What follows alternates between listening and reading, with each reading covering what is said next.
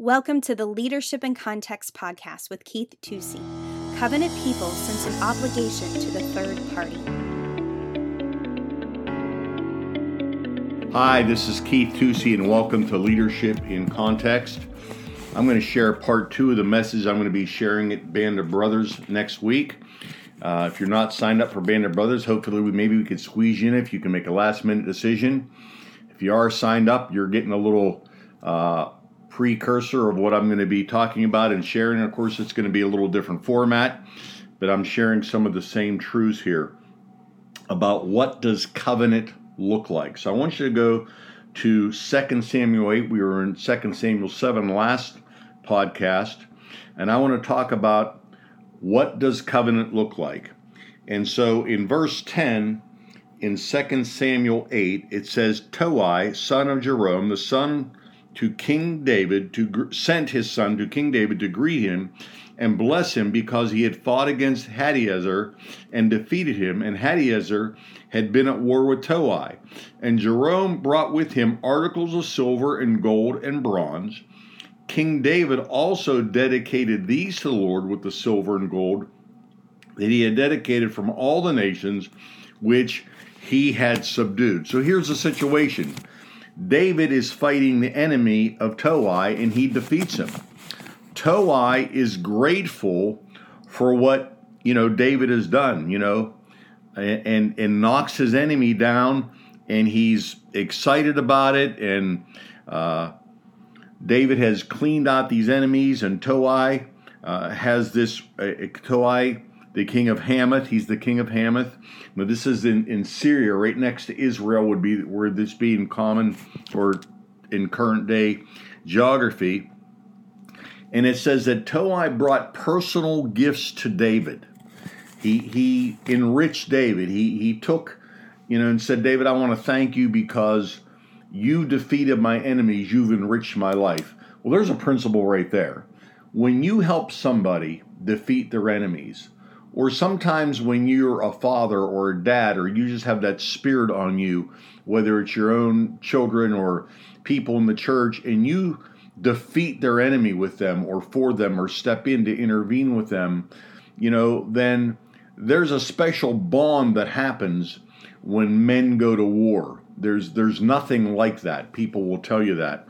And I have experienced that in spiritual war as well. And there's nothing that you will not do for those people. This is what covenant looks like. But what David does here in verse 11, it says that he dedicated from all the nations which he had subdued. In other words, David did not take the gift for himself. If you believe the gifts in your life are from God, whether they're financial gifts, their gifts of ministry, their skill gifts, their relational gifts, their vocational gifts. If you really believe, I want you to really hear me here. If you really believe those things are from God, then it's going to be very easy for you when you're blessed for using those gifts to channel them back to God. When you have an extra blessing that comes your way, because David was a warrior, so there was a gift that came his way because of him being a warrior.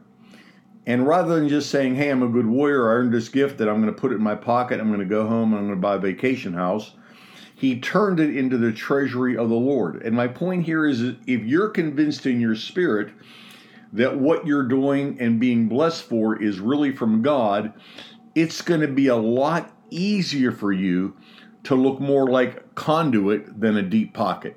In other words, your hands are going to be up in praise. Your hands are going to be open. Your hands are not going to be clenched.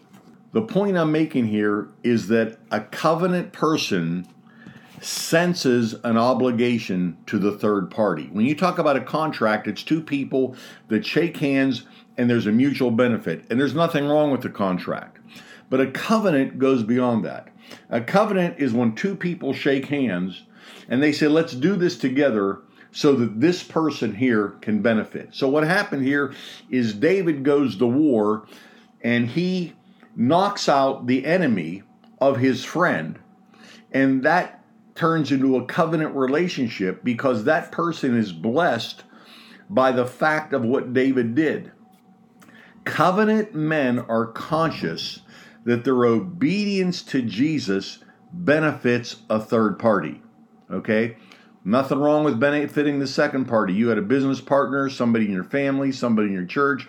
You made an agreement. We're going to do this and this together, and it'll bless you, and it'll be me. I'll work this much time. You pay me this this much money. That type of thing. Nothing wrong with those. Those are contracts. But there's a higher level in the kingdom of relationship, and it's called a covenant. And that's when those two guys come together and say, if you do this and I do this, you know, I'll supply the, the brick and you supply the mortar and we'll build a house for that third person. That's the picture I want you to see. Okay?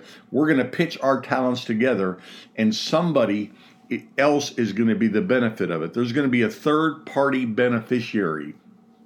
There's a sense of stewardship or there's a sense of obligation amongst covenant people when they understand that. In other words, you know, I take my covenant with Jesus and I just don't make it about me and Jesus. Have you ever seen people like that? They even talk in that language. It's about me and Jesus. I do this for Jesus. Jesus does this for me. They have no sense of body life. They have no commitment or covenant to a spiritual family. Uh, they know how to get blessed, but they don't know how to share their blessing. That's probably the best way to say it. Covenant people have an understanding that there's supposed to be a third party beneficiary. They go as far as to feel obligated that when they're responding to God that there should be a benefit. There should be an overflow factor that when believers come together to do something that somebody else is going to benefit from what they're doing. I think that's really critical. I think that's really key to what is happening here. And it's something that marks David's life, and it's something the enemy kept trying to rob from him. And it was important that when we see David's relationship with Jonathan, for instance, we see that type of a mentality happening in his life. And so maybe here's a, just a, a, a, a strong logical question to ask you. If you were in tight relationship with somebody, if you're in a good you know, contract relationship with somebody. Have the two of you ever said, What's the benefit for what we do? Take marriage, for instance. I think one of the reasons that uh, a lot of marriages are unfulfilled is because they're trying to meet each other's needs, and that's a first step. But it should be that the threefold cord is not easily broken. What has God brought us together to do? What can we do together greater than we could have ever done apart?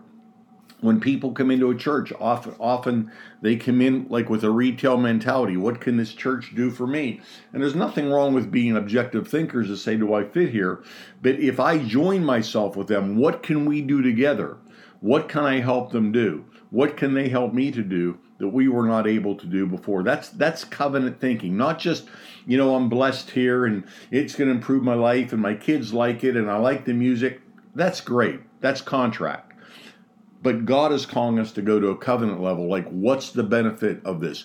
Now that I got blessed, when I walk out the door, will I contribute to something else the church is doing? Maybe that doesn't necessarily ring my bell or float my boat, but I've got something now that I'm going to share. I'm going to be a covenant person. I'm going to think of the third party. Uh, I guess maybe an easy way to sum this up is how do I use my privilege and blessing? We all have privilege and blessing and favor that God has in our heart. And what happened was when David defeated Toi's enemies and he had the blessing that came to him, he didn't take that as belonging to himself. He took that as something that God gave him to spend. And what he did, according to verse 11, uh, he gave it back to the temple. He dedicated these to the Lord with the silver and gold that he had dedicated from all the nations. So there's a pattern here. David couldn't be accused of making himself rich, right? Because all that plunder, and there was a lot of it. And you know, if you read the text carefully with David's soldiers, one of the reasons they liked going to war with David was he let them take some of the plunder. He didn't he didn't just take it all. He he he allowed them to fill their pockets, so to speak. But then what he carried home, he gave to the work of the Lord. He dedicated it to the temple. A covenant person thinks about the third party beneficiary. A covenant par- person goes beyond just what blesses me and what blesses you and what can we do together that'll be mutually beneficial, but they think downstream. Who down the road is going to benefit from us coming together and doing this? Read that whole chapter. I think it'll give you some insight. This is Keith Tusey for Leadership in Context. Hope to see you at Band of Brothers. Blessings. Today, Keith continued his discussion on what covenant people look like. Covenant people go beyond. Covenant people sense an obligation to the third party. How do we use our blessing in our favor? David took the blessing from Toi and didn't take it for himself. He took it as something that God gave him to spend. David gave it back to the temple. A covenant person thinks of the third party beneficiary. A covenant person thinks beyond what just blesses them. Thanks for listening this week to another episode of Leadership in Context with Keith Tusey. Join us next week as Keith continues to put leadership truths in the context of the local church. As always, subscribe, like, rate, and share our podcast.